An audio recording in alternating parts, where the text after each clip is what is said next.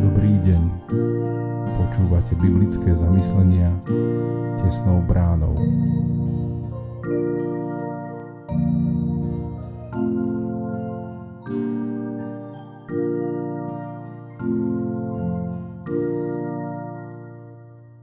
Dnes je pondelok 31. októbra 2022. Božie slovo nachádzame v zjavení Jána v 16. kapitole od 1. po 9. verš. Potom som počul mohutný hlas z chrámu hovoriť siedmým anielom.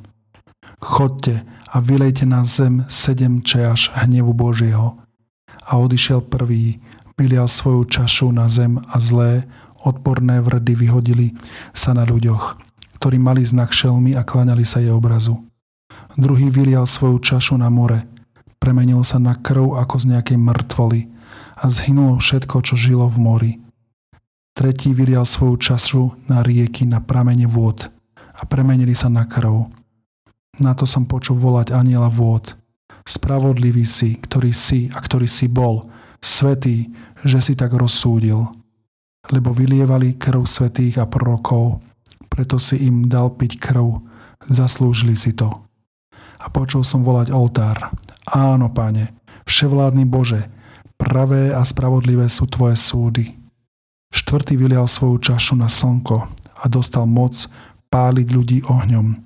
A veľká horúčava pálila ľudí, preto sa rúhali menu Boha, ktorý má moc nad týmito pliagami. Ale nekajali sa, aby mu vzdali česť. Mocná ochrana Kristova. Vyliatie štyroch čiaž Božieho hnevu. Keď čítame tento text, je to veľmi desivé.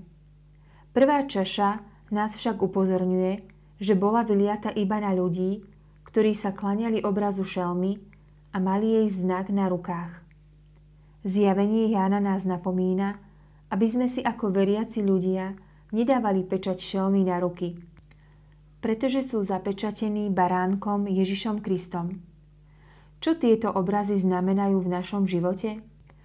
Ak sme veriaci ľudia, Božou mocou sme chránení pred zlom sveta. Keď na Egypt prišlo 10 tvrdých rán, postihli všetkých obyvateľov tejto krajiny. S výnimkou provincie Góšen, kde žili Izraeliti. Tí boli pred ničivými ranami ochránení Božou mocou.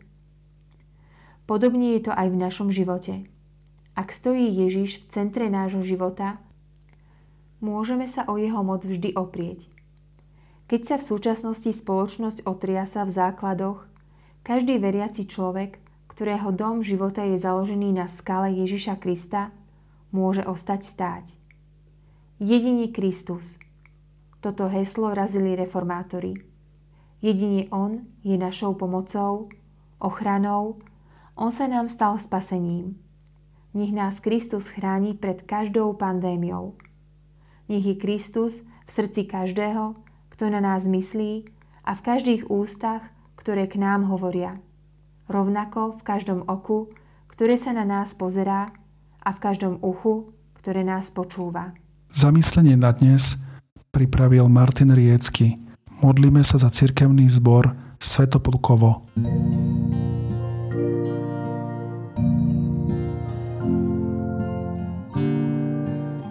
Prajeme vám požehnaný zvyšok dňa. Počúvali ste biblické zamyslenia tesnou bránou.